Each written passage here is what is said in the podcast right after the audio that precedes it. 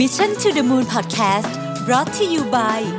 ศรีจันทร์ everyday matte lipstick เนื้อแน่น ทาง่าย พร้อมกว่าทุกสถานการณ์ สวัสดีครับยินดีต้อนรับเข้าสู่ Mission to the Moon Podcast นะครับ วันนี้เราจะมาต่อกันในหนังสือที่ประธานของโคคาโคล่าเป็นคนเขียนนะครับ 10 กลยุทธ์ฉุดธุรกิจให้ล่มจมนะครับวันก่อนใน episode ที่ 508 เนี่ยเราได้พูดกัน 5 กลยุทธ์แรกไปแล้วนะครับ ใครอยากฟังทั้งหมดก็ไปอาจจะต้องไปฟัง 508 ก่อนนะครับ แต่ว่าจริง ๆ แล้วเนี่ยฟังนี้ก่อนก็ได้นะครับ เราเดี๋ยวค่อยกลับไปฟัง 508 ก็ได้เพราะมันไม่ได้มันไม่ได้ต่อกันอยู่แล้วมันแบ่งกันเป็นข้อๆนะครับ เราก็มาเริ่มกันเลยนะครับ กลยุทธ์ที่ 6 นะครับเขาบอกว่าอย่าเสียเวลาคิดนะมันแปลว่าอะไรนะฮะคำว่าอย่าเสียเวลาคิดเนี่ยนะครับ ปัญหาใหญ่ 3 ประการที่เกิดขึ้นเวลาเรามีคือทุกวันในข้อมูลมันเยอะใช่ไหมฮะในหนังสือเขียนว่าปัญหาใหญ่สามประการที่เกิดขึ้นเนี่ยเวลาข้อมูลมันหลั่งไหลมาจนแทบไม่มีเวลาหยุดคิดเนี่ยคือว่าข้อที่หนึ่งเนี่ยเราจะเกิดภาวะช็อกเพราะข้อมูลล้นสมองนะครับในปัจจุบันในพนักงานบริษัทจำนวนมากเริ่มแสดงอาการที่เรียกว่าภาวะช็อกจากข้อมูลล้นสมองนะครับ data overload นะซึ่งจะเกิดขึ้นก็ตอนที่เรามีเรื่องให้ต้องคิดมากเกินไป ผลการศึกษาเมื่อปี 2006 พบว่าโดยเฉลี่ยแล้วพนักงานบริษัท ต้องรับมือกับอีเมลถึงวันละ 133 ฉบับนะฮะผมว่าตัวเลขนี้อาจจะน้อยไปด้วยซ้ำนะฮะปัจจุบันนี้น่าจะอยู่ประมาณสัก2 3 0 0นะฮะนอกจากนี้พวกเขายังต้องรับมือกับการสื่อสารสารพัดช่องทางนะครับมือถงมือถือเข้าประชุมอีเมล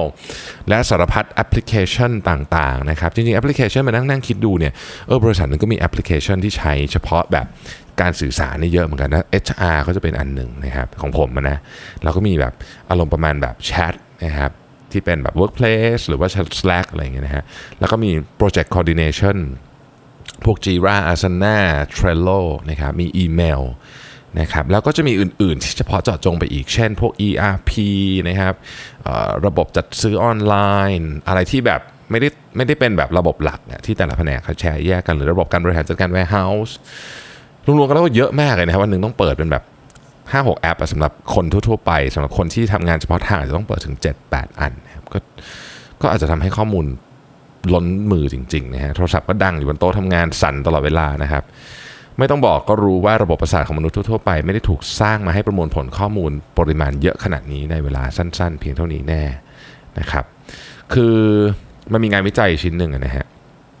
จากเอ่ออาจารย์มหาวิทยาลัยทั่วประเทศแคนาดาเพราะว่ามีอาจารย์ถึง 42% ที่บอกว่ารู้สึกเครียดกับข้อมูลที่ประดังกันเข้ามาส่วน 58%บอกว่าตนมีสมาธิจดจ่อกับงานได้น้อยลงมากเนื่องจากเทคโนโลยีการสื่อสารนะครับ อาจารย์แพทย์ยังระบุด้วยว่าผู้คนมีแนวโน้มที่จะคุยโทรศัพท์เสียงดังขึ้น เพื่อให้การพูดคุยเป็นไปอย่างออกรสชาติอาการเจ็บคอและเสียงแหบจนกลายเป็นปัญหาที่พบมากขึ้นเรื่อยๆอ๋อนนี้ก็เป็นสิ่งที่เราอาจจะออไม่ค่อยได้นึกถึงกันนะฮะใน Fortune เนี่ยก็เคยเขียนถึง Bill Gates นะครับ ก็ ว่าเขามีหน้าจอคอมพิวเตอร์ติดอยู่ที่โต๊ะทำงาน 3 ตัวนะครับ ซึ่งก็แน่นอนสำหรับ Bill Gates ก็อาจจะเป็นจะเป็นเรื่องปกตินะครับแต่ว่า Bill Gates เองเนี่ยก็มีมีเวลาที่ตัดขาดออกจากอิเล็กทรอนิกส์ทั้งหมดนะครับนั่นหมายความว่าสิ่งที่เขาพยายามจะบอกสื่อนี้คือว่าคุณคุณคุณข้อมูล overload เนี่ยคุณมีวิธีการจัดการกับมันหรือเปล่านะครับ เมื่อช่วงต้นทศวรรษที่ 1970 เนี่ยนักจิตวิทยาได้ทำการทดลองโดยให้ข้อมูลม้าแข่งหลายตัวกับนักพนันนะครับ ไม่ว่าจะเป็นสถิติการแข่งที่ผ่านมาน้ำหนักตัวสายพันธุ์และอื่นๆ โดยนักพนันแต่ละกลุ่มจะได้ข้อมูลไม่เท่ากันนะฮะผลที่ออกมาน่าประหลาดใจมากก็คือว่านักพนันที่มีข้อมูลในมือเพียง 40 อย่างเนี่ยเออถึง 40 อย่างนะครับ มีคือข้อมีข้อมูลเยอะถึง 40 อย่างเนี่ยทายผลการแข่งขันได้แย่กว่านักพนันที่มีข้อมูลเพียง 5 อย่างเสียอีกนะครับถ้าลองสังเกตให้ดีเราจะพบว่าในหลายสถานการณ์นะครับยิ่งมีข้อมูลเยอะเท่าไหร่ยิ่งไม่ดีนะฮะด้วยเหตุนี้จะต้องมีใครบางคนที่ใช้ปัญญาและความคิดตรึกตรองว่าทิศทางและเป้าหมายของบริษัทคืออะไรนี่พูดถึงการทำงานเนี่ยข้อมูลเพียงอย่างเดียวอาจจะไม่พาคุณไปถึงจุดนั้น อันที่จริงแล้วยิ่งข้อมูลมากยิ่งทำให้เกิดความไม่ลงรอยกัน เพราะข้อสรุปของกลุ่ม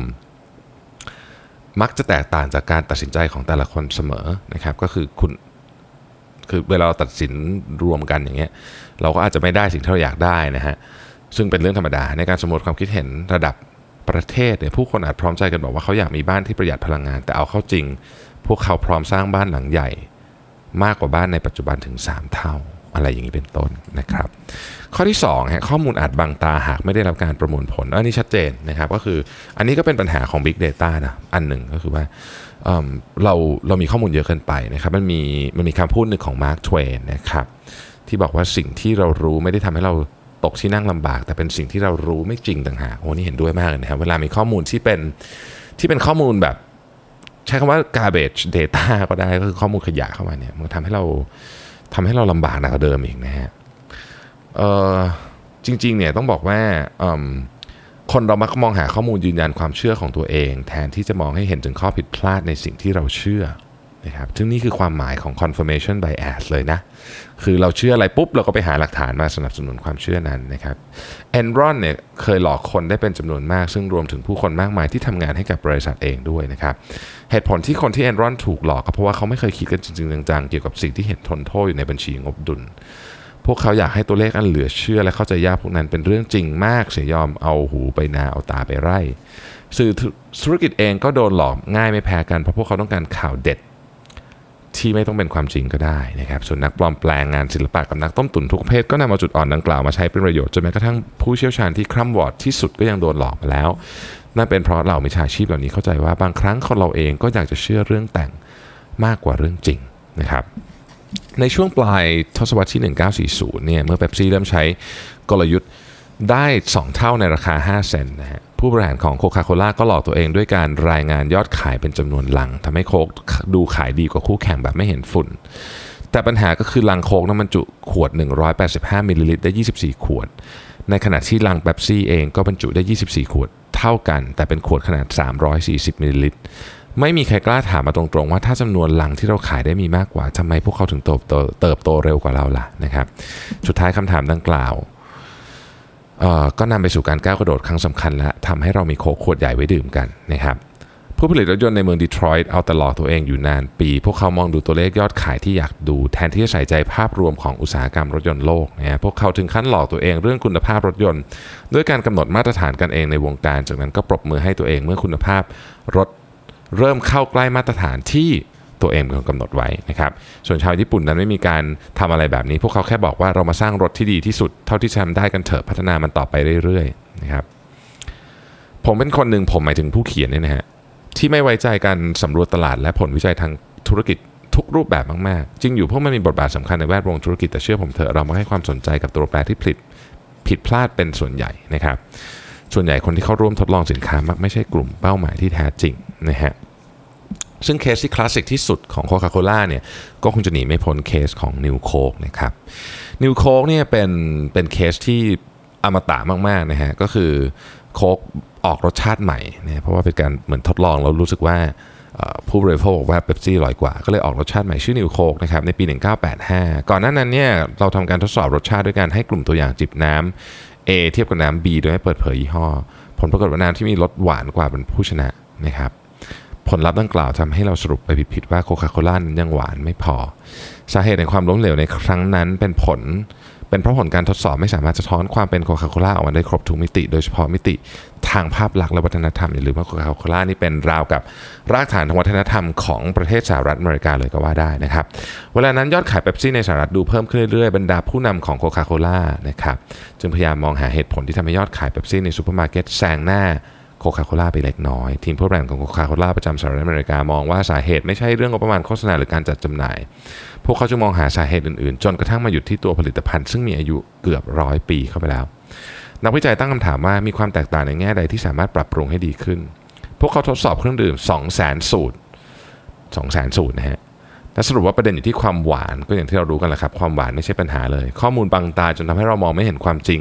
งานวิจัยทั้งหลายในโลกนี้ไร้ความหมายหากคุณตั้งคำถามไม่ตรงจุด ความจริง เรื่องที่เราสามารถทำได้ดีที่สุดคือเพิ่มความน่าตื่นเต้นให้กับแบรนด์ที่ทรงคุณค่านี้ตั้งหากถ้าว่ากันตามตรงกันมาของนิวโคก็มีส่วนช่วยเราเหมือนกันมันเป็นบทเรียนที่แสนเจ็บปวดนะครับสรุปว่า New Coke ก็ถูกเก็บไปโดนแบบอัดเละเลยนะฮะเรื่อง New Coke เนี่ย เป็นเรื่องใหญ่โตของโคคาโคล่าถ้ามีโอกาสเดี๋ยวจะมาเล่าเคสนี้ยาวๆให้ฟังสนุกดีสนุกคือเบื้องหลังที่มันเกิดขึ้นหลังที่เรื่องมันจบไปแล้ว ตอนนั้นคงไม่สนุกนะฮะว่าเอ่อทำไมมันถึงเกิดไอ้ New Coke ขึ้นแล้วมันอยู่ขายได้เพียงแป๊บเดียวก็ถูกเก็บ แล้วก็กลายเป็นคำที่มาของคำว่าโคคาโคล่าคลาสสิกที่เราเห็นกันทุกวันนี้ฮะคำว่าคลาสสิกมันมาเพราะไอ้เรื่อง New Coke นี่แหละนะครับคือเขาอันเก่าเข้ามาขายนะฮะการไม่เสียเวลาคิดอาจนำภัยมาสู่ตัวได้นะครับเอ่อ บางทีเนี่ยเราจะเห็นนะในการทำ M&A ดีลใหญ่ๆนะครับมีมูลค่าแบบหลายพันล้านเนี่ยทุกอย่างดูรวดเร็วไร้ข้อจำกัด ทุกคนดูกระหายที่จะได้รับชัยชนะจนแทบ ไม่รู้เลยว่ากำลังทำอะไรอยู่นะฮะเมื่อถึงจุดจุดหนึ่งที่จิ๊กซอว์เริ่มหลุดออกจากกันก็เริ่มว่าเฮ้ยมันมันมันไม่ใช่นะฮะเพราะว่าบุคคลที่เกี่ยวข้องหรือเหตุ หรือมีเหตุผลในการตัดสินใจควบรวมควบรวมกิจการ ไม่มีอะไรสำคัญกว่าพวกเขาไปมากกว่าชัยชนะอีกแล้วนะฮะผู้บริหารจอมอวดเบ่งมักพูดตัดบทในที่ประชุมว่าทำอย่างที่ว่านี่แหละ ก่อนจะกลับไปฝันกลางวันว่าตัวเองยืนอยู่ท่ามกลางแสงไฟ ในงานแถลงข่าวและได้ขึ้นหน้าหนึ่งของ Wall Street Journal นะครับทั้งหมดนี้ช่างเป็นภาพที่เย้ายวนใจ จนเราเองเนี่ยพยายามโน้มน้าวให้ตัวเองเชื่อว่าตัวเลขผลประกอบการจะเพิ่มขึ้นในการทำ M&A นะครับถึงแม้ว่าการคาดการณ์ดังกล่าวจะน่าเชื่อพอๆกับคำทำนายของหมอดูก็เถอะนะครับ และนี่คือสัญชาตญาณสัตว์หรือ animal spirit นะฮะในตัวที่จอห์นเมนาร์ดเคนส์เขียนอธิบายไว้ในหนังสือของเขา ซึ่งทรงพลังเกินกว่าที่คนส่วนใหญ่ในแวดวงธุรกิจจะยอมรับความจริงในข้อนี้ได้นะครับ ลองดูตัวอย่างการควบรวมกิจการเมื่อไม่นานมานี้ที่จบลงแบบไม่สวยนะครับ เช่น Daimler Chrysler นะครับ Time Warner AOL Kmart Sears นะครับและอื่นๆอีกมากมาย เหตุการณ์ทำนองนี้ควรเกิดขึ้นจริง ๆ หรือหรือทั้งทั้งที่ การคาดการณ์อยู่แล้วว่าผลลัพธ์ต้องออกมาไม่เป็นที่น่าพอใจ แต่ผู้คนก็ยังคงเดินหน้าต่อไปอยู่ดี และไม่มีใครที่จะคิดใคร่ครวญถึงผลลัพธ์ที่ตามมา แน่นอนว่าทุกคนมีที่มีเอี่ยวจะต้องมองไปที่ผลประโยชน์ระยะสั้น แต่ก็ควรมีใครสักคนที่รู้จักคาดการล่วงหน้าถึงผลประโยชน์ ผลประโยชน์ระยะยาวที่จะเกิดขึ้นกับเงินในกระเป๋าบ้างนะครับ หากไม่มีใครบางคนหยุดคิดความผิดพลาดทำนองนี้จะไม่เกิดขึ้น ซ้ำแล้วซ้ำอีกและมักเป็นใบเบิกทางสู่ความล้มเหลวดีๆ นี่เองนะครับ เมื่อต้องเผชิญกับความล้มเหลวจงมองไปรอบตัวเพื่อโยนหาคนผิดข้อแก้ตัวหรือใครสักคนดูนะครับ คุณจะได้ไม่ต้องมานั่งวิเคราะห์ หาสาเหตุของความล้มเหลวให้เสียเวลานะฮะอันนี้เป็นประโยคประชดนะครับอะนะครับกลยุทธ์ที่7นะครับจงหวังพึ่งผู้เชี่ยวชาญและที่ปรึกษาให้เต็มที่นะครับ คนจำนวนมากเนี่ยพึ่งที่ปรึกษาเยอะ เขาบอกว่าตลอดหลายปีที่ผมทำงานกับโคคาโคล่ามามีคนที่อ้างตัวเป็นผู้เชี่ยวชาญแห่กันเข้ามาในบริษัทไม่ขาดสาย ทั้งที่เป็นพนักงานและที่ปรึกษาจากภายนอกบางและบางครั้งบริษัทก็ปล่อยพวกเขาจูงจมูก จนเผลอทำในสิ่งที่ขัดกับสัญชาตญาณตัวเองนะซึ่งอันตรายมากเลยทีเดียวนะครับ ในเคสของอเคสของอันเนี้ยนะฮะเคสของอ ผู้เชี่ยวชาญเนี่ยก็กลับมาที่เคสนิวโคอีกครั้งหนึ่งนะครับเขาเล่าถึงเมื่อทีมผู้บริหารของโคคาโคล่าประจำสำนักประจำสหรัฐอเมริกามาขอเข้าพบเราเพื่อโน้มน้าวให้เราพิจารณาข้อเสนอในการทำตลาดนิวโคกอย่างจริงจังนะครับ ก็ผมก็หลงเชื่อให้ คำพูดของบรรดาที่ปรึกษาและผู้เชี่ยวชาญที่บอกว่าผลลัพธ์จากการทดลองรสชาติจำนวนนับครั้งไม่ถ้วนโดยทีมวิจัยในสหรัฐได้แสดงให้เห็นว่าถึงเวลาแล้วที่เราควรจะเปลี่ยนทำตลาดโค้กสูตรใหม่ หลังจากทบทวนอภิปรายและโต้เถียงกันอยู่หลายสัปดาห์นะครับก็ตัดสินใจสนับสนุนโครงการนี้นะครับพวกเขาโน้มน้าวให้เราเชื่อว่าการเปลี่ยนสูตรใหม่จะเป็นการเดินหมากสำคัญที่จะพาโค้กลำหน้าคู่แข่งนะครับ แล้วตัวอย่างนิวโคก็คลอดออกมา หลังจากทดสอบอีกหลายครั้งและผู้เชี่ยวชาญอีกหลายคนผลลัพธ์ที่ได้จากการวิจัยกลุ่มย่อยการทดสอบตลาดการสุ่มตัวอย่างล้วนทำให้เราเชื่อว่า ตลาดจะต้องถูกใจโค้กสูตรใหม่อย่างแน่นอนนะครับถึงแม้สัญชาตญาณของโรเบอร์โตกับผมจะบอกว่าอย่าไปแตะต้องสิ่งที่เป็นมรดกตกทอดของสหรัฐอเมริกาเลยนะฮะแต่หลักฐานจากผู้เชี่ยวชาญก็หนักแน่นเหลือเกิน กระบวนการการตัดสินใจกลายเป็นคิดแบบ groupthink หรือพวกมากลากไปนะครับ และไม่ว่าเราจะชอบหรือไม่ชอบโครงการนี้ได้กลายเป็นการตัดสินใจของคนหมู่มากเพราะมันช่างเร้าใจและเป็นที่ถูกใจของใครหลาย ๆ คนกระแส New Coke เริ่มร้อนแรง จนไม่มีใครอยากชักใบให้เรือเสียนะครับเราเชื่อมั่นในโครงการเต็มร้อยทุกคนที่ร่วมเป็นหนึ่งเดียวเหตุการณ์ครั้งนี้ล้วนเปลี่ยนไปด้วยความหวังอย่างล้นเหลือนะครับบริษัทได้เปิดตัวนิวโคกทั่วประเทศในเดือนเมษายนพฤษภาของปี 1985 พวกเราจัดขบวนพาเหรดพร้อมวงดุริยางและปล่อยบอลลูนยักษ์เพื่อความอลังการ เรียกว่ามีกลยุทธ์อะไรเด็ดๆ บริษัทก็งัดออกมาใช้จนหมดนะครับเราสร้างกระแสได้ไม่น้อยทีเดียวถึงแม้มันจะไม่ใช่เรื่องสำคัญมากนักในประวัติศาสตร์ แต่ตอนนั้นนิวโคก็ตกเป็นข่าวเด่นประเด็นร้อนไปทั่วโลก หลังจากเปิดตัวได้ไม่นานมีคนโทรกระหน่ำเข้ามาต่อว่าที่สำนักงานในแอตแลนตาจนสายโทรศัพท์แทบไหม้แถมยังจะดูจะเพิ่มขึ้นเรื่อยๆด้วยภายในเวลาไม่กี่สัปดาห์เราได้รับจดหมายและโทรศัพท์จากคนกว่า 4 0 0แสนคน ทั้งหมดมีแต่คำด่าไม่มีคำชมนะฮะถึงกระนั้นผู้เชี่ยวชาญก็ยังแนะนำให้เราเดินหน้าต่อไป ทนายความคนหนึ่งในไอดาโฮส่งจดหมายมาถึงผม โดยมีใจความว่า ท่านสุภาพบุรุษผมอยากขอลายเซ็นท่านสักหน่อย เพราะอีกไม่นานมันจะมีมูลค่ามหาศาล ในฐานะลายเซ็นของผู้บริหารที่โง่เขลาที่สุดในประวัติศาสตร์ของสหรัฐอเมริกานะฮะเป็นจดหมายที่เจ็บแสบทีเดียวนะฮะ มีคนเดินขบวนประท้วงเลยนะครับในหลาย ๆ เมือง แม้เป็นเมืองอแม้จะเป็นเมืองที่ อยู่ห่างไกลออกไปอย่างซีแอตเทิลก็มีกลุ่มที่เรียกตัวเองว่าสมาคมคนดื่มโค้กสูตรดั้งเดิมแห่งอเมริกาออกมาปลุกระดมคน 5,000 คน ให้ชุมชุมนุมต่อต้าน New Coke นะครับอะไรอย่างนี้เป็นต้นนะครับ ผู้ผู้บรรจุขวดบางรายที่เคยสนับสนุนให้เปลี่ยนสูตรโค้กก็เล่าว่าพวกเขาไม่กล้าไปเล่นกอล์ฟกับใครที่สโมสรเพราะกลัวเจอสมาชิกสโมสรต่อต้าน New Coke ทำตัวหยาบคายใส่นะครับ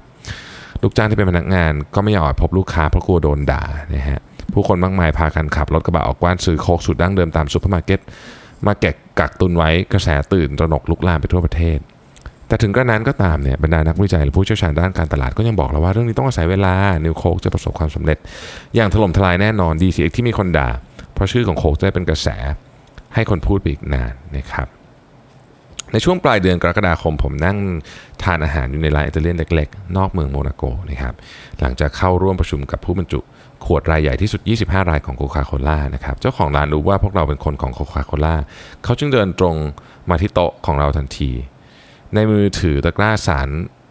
คลุมผ้ากำมะหยี่สีแดง ซึ่งสงวนไว้สำหรับไวน์ชั้นเลิศพอเขาเปิดผ้าออกก็เห็นโค้กวางอยู่ขวดหนึ่งนี่เป็นโค้กของจริงครับ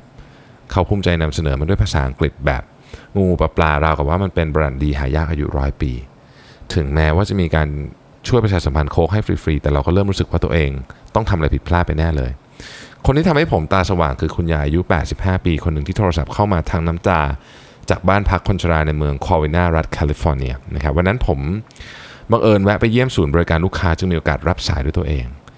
และได้ยินเธอพูดปนเสียงสะอื้นว่า เธอพรากโค้กจากฉันไป ผมเลยถามว่าคุณยายดื่มโค้กครั้งสุดท้ายเมื่อไหร่ ฉันไม่รู้หรอกประมาณ 20-30 ปีได้แล้วมั้ง ผมก็เลยถามว่าแล้วทำไมคุณยายถึงเสียใจนักนะครับ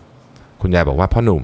เธอกำลังเล่นตลกกับความทรงจำวัยสาวของฉันนะ หยุดเดี๋ยวนี้เลย เธอไม่รู้หรอกว่าโค้กมีความหมายแค่ไหนสำหรับฉันนะครับ ผมก็เลยหูตาสว่างเราไม่ได้เผชิญกับปัญหาเรื่องรสชาติ หรือวิธีการทำการตลาดใดๆทั้งสิ้นข้อมูลทั้งหลายที่ได้จากผู้เชี่ยวชาญกำลังพาเราเดินไปผิดทางนี่เป็นเรื่องของจิตใจล้วนๆความเป็นโค้งไม่ได้ถูกกาหนดด้วยความคิดของใคร แต่เป็นสิ่งที่ฝังแน่นอยู่ในจิตใจของลูกค้าแต่ละคนต่างหากและด้วยความที่โคคาโคล่าเป็นสินค้าสำหรับผู้คนมากมายในหลากหลายวัฒนธรรมความเป็นโค้กจึงถูกนิยามแตกต่างกันออกไปนะครับข้อสรุปของผมในวันนั้นก็คือ New Coke ไม่มีวันครองตลาดในอเมริกา ไม่ว่าจะทุ่มทุนสร้างขนาดไหนนะครับ ผู้บริโภคในอเมริกาประกาศชัดว่าโค้กเป็นสินค้าของพวกเขา และพวกเขาต้องการมันคืน ซึ่งเราก็เห็นด้วยนะฮะผมเปิดแถลงข่าวผ่านสถานีโทรทัศน์ว่าเราจะนำโค้กสูตรดั้งเดิมกลับมาภายใต้ชื่อ Coca-Cola Classic นะครับช่อง ABC ถึงกับหยุด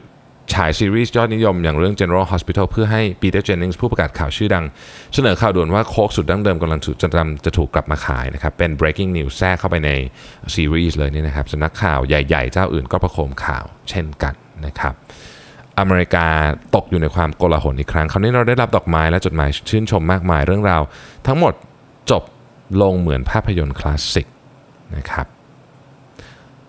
ผู้คนได้โค้กกลับคืนมาและยอดขายโค้กก็พุ่งทะลุเพดาน พวกเขาไม่เพียงแต่ให้อภัยในความผิดพลาดของเราเท่านั้น แต่ยังถึงขั้นยกย่องชมเชยเราทีเดียวที่กล้ายอมรับความผิด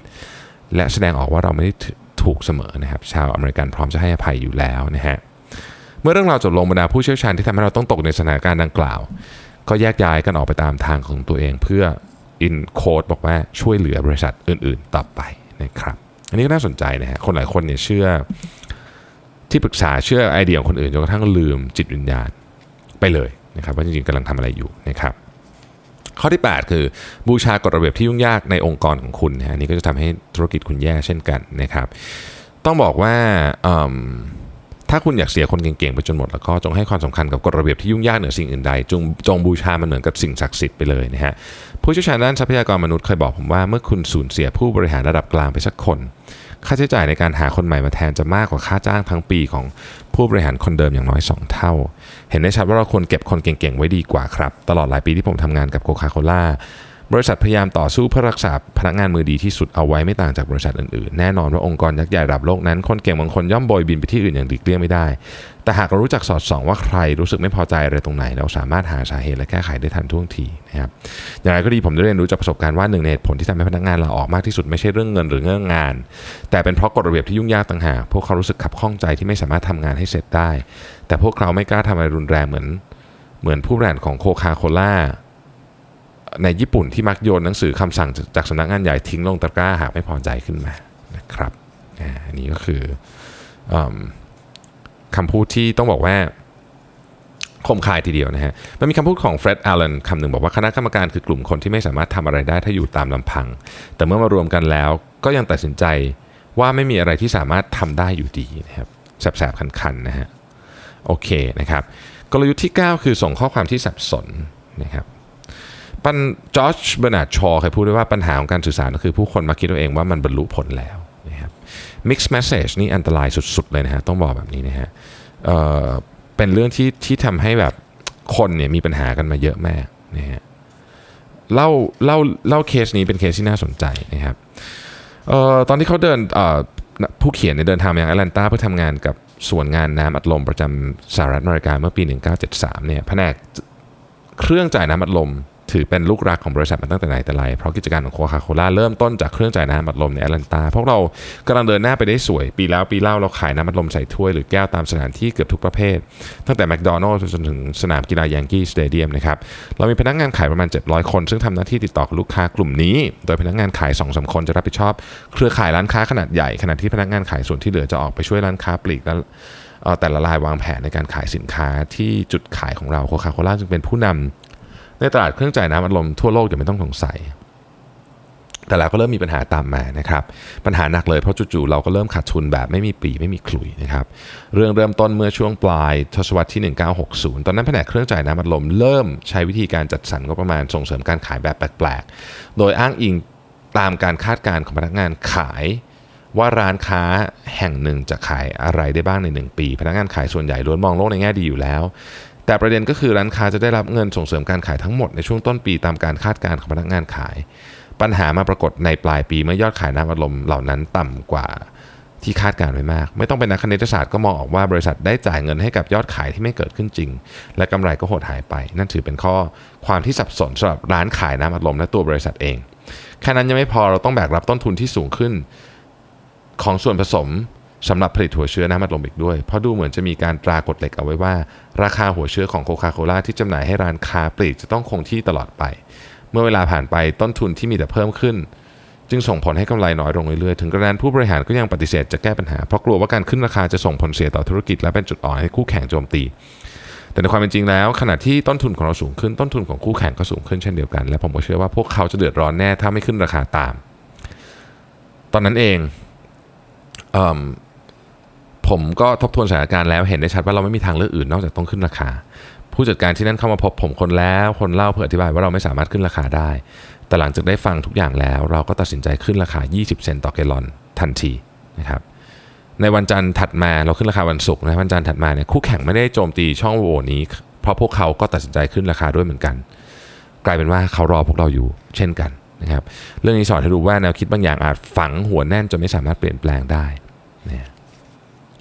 เคนะครับ สุดท้ายนะฮะจงหวาดกลัวอนาคตนะครับบทที่ผมชอบแม่เป็นพิเศษอาจจะเป็นเพราะเป็นบทสุดท้ายด้วยนะเขาบอกว่าทันทีที่คุณเลิกเสี่ยงเนี่ยเท่ากับว่าคุณกำลังอยู่ในความเสี่ยงที่ร้ายแรงนะครับ อย่างไรก็ตามเนี่ยยังมีโรคร้ายที่น่ากลัวกว่ากว่าเรื่องนั้นอีกนะครับก็คือความกลัว การระมัดระวังเกี่ยวกับอนาคตเป็นคนละเรื่องกับความกลัวอนาคตจนไม่เป็นอันทำอะไรนะครับ การมองโลกในแง่ร้ายเนี่ยเป็นการเสพติดอย่างหนึ่ง นะครับ การมองโลกในแง่ร้ายเนี่ยส่วนหนึ่งมันคือการจดจ่อความล้มเหลวนะครับ เพื่อนที่เป็นสถาปนิกคนหนึ่งของผู้เขียนเคยบอกว่า เขาสามารถทำให้อาคารที่สวยงามที่สุดในโลกดูขี้เหร่ได้ ที่คุณต้องการก็คือหยิบกล้องมาหนึ่งตัว เลือกมุมกล้องเหมาะๆเพื่อเน้นย้ำคุณสมบัติบางอย่าง จากนั้นข้อดีทั้งหลาย ก็จะดูเหมือนข้อบกพร่อง แม้แต่ตึกระฟ้าที่สวยงามที่สุดในโลกก็อาจจะกลายเป็นจุด ด่างพร้อยของเมืองได้ทันที ขึ้นอยู่กับว่าคุณนำเสนออะไรนะครับ จิตใจของคนเราก็เช่นกัน เมื่อคุณเอาแต่จดจ่อยกับความล้มเหลวทุกวี่ทุกวัน มันจะกลายเป็นตัวกำหนดทัศนคติที่มีต่อชีวิตและอนาคตของคุณ ผมชอบกรอนเก่าแก่บทหนึ่ง ซึ่งบ้างก็ว่าว่าวาเป็นผลงานของโรเบิร์ตลูอิสสเวนสันบ้างก็ว่าเป็นผลงานของบุคคลนิรนาม เนื้อกรอนมีอยู่ว่าสองคนยนต์ตามช่องหนึ่งคนมองเห็นโคลนตม หนึ่งคนหนึ่งตาแหลมคมมองเห็นดาวอยู่บนอยู่พราวพรายนะครับแค่เปลี่ยนมุมมองในทัศนคติเพียงเล็กน้อยก็จะทำให้คุณมองโลกแตกต่างไปราวกับฟ้ากับเหวได้แล้วนะครับ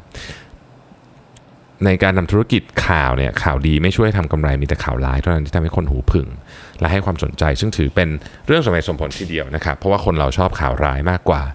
รถหลายล้านคันสัญจรไปมาอย่างปลอดภัยทุกวันถือเป็นข้อมูลที่ดี แต่รถชนกัน 10 คันถือเป็นข่าวใหญ่มาก อย่างไรก็ตามเราไม่เคยได้รับข่าวสารล้นมากเท่านี้มาก่อนเรื่องราวร้ายๆดูเหมือนจะเกิดขึ้นทุกที่ทุกเวลา และด้วยความที่อินเทอร์เน็ตและช่องเคเบิลทีวีคอยนำเสนอเรื่องนี้ตลอด 24 ชั่วโมง เราจึงได้ยินคำเตือนและรายงานเกี่ยวกับภัยพิบัติจากทั่วมุมโลก จนประมวลผลกันแทบไม่ทันนะครับแล้วบางทีเนี่ยการที่เราเสพข่าวมาตลอดจนกระทั่ง มันเพิ่มล้นไปเรื่อยๆเนี่ยกลายเป็นว่า information ต่างๆเนี่ยทำให้เรารู้สึกสิ้นหวังท้อแท้ มันกัดลึกลงไปในจิตใจทำให้เรากลายเป็นคน มองโลกในแง่ร้ายในที่สุดนะครับ เรื่องนี้เป็นเรื่องที่ต้องระวังนะฮะก็การทำธุรกิจไม่ง่ายนะครับการทำธุรกิจไม่ง่าย แล้วก็มีหลุมพรางต่างๆ มากมายนะครับ แต่ผมคิดว่าหนังสือเล่มนี้เขียนจากหนึ่งคนที่เข้าใจการทำธุรกิจอย่างยาวนานนะครับ5ทศวรรษกับโคคาโคล่าแล้วก็ปัจจุบันก็ยังคง active อยู่นะครับในในตำแหน่งประธานกรรมการของ Allen Company นะ ต้องบอกว่าเป็นคนที่ทำจริงนะเรื่องที่เขียนมาคือเรื่องของเขาทั้งนั้นนะฮะมันทำให้เราเห็นมุมที่ลึกมาก ๆ ของผู้บริหารบริษัทที่ต้องบอกว่าไม่ใช่เป็นแค่ใหญ่อย่างเดียวเลยยังมีความสำคัญกับความเชื่อวัฒนธรรม และมุมมองของคนโดยเฉพาะวัยรุ่นในแต่ละช่วงวัยนะครับที่เห็นโลกแล้วก็ต้องมี ต้องมันต้องมีอะไรสักอย่างที่มีโคกอยู่ในมุมนั้นนะบ้างโคกหรือเบปซี่นะครับดังนั้นหนังสือเล่มนี้จะเป็นหนังสือที่ดีมากนะครับ ผมแนะนำว่าควรจะอ่านอย่างมากเลยนะครับ ขอบคุณที่ติดตาม Mission to the Moon นะครับ สวัสดีครับสัสิเพราะความสดใสมีได้ทุกวัน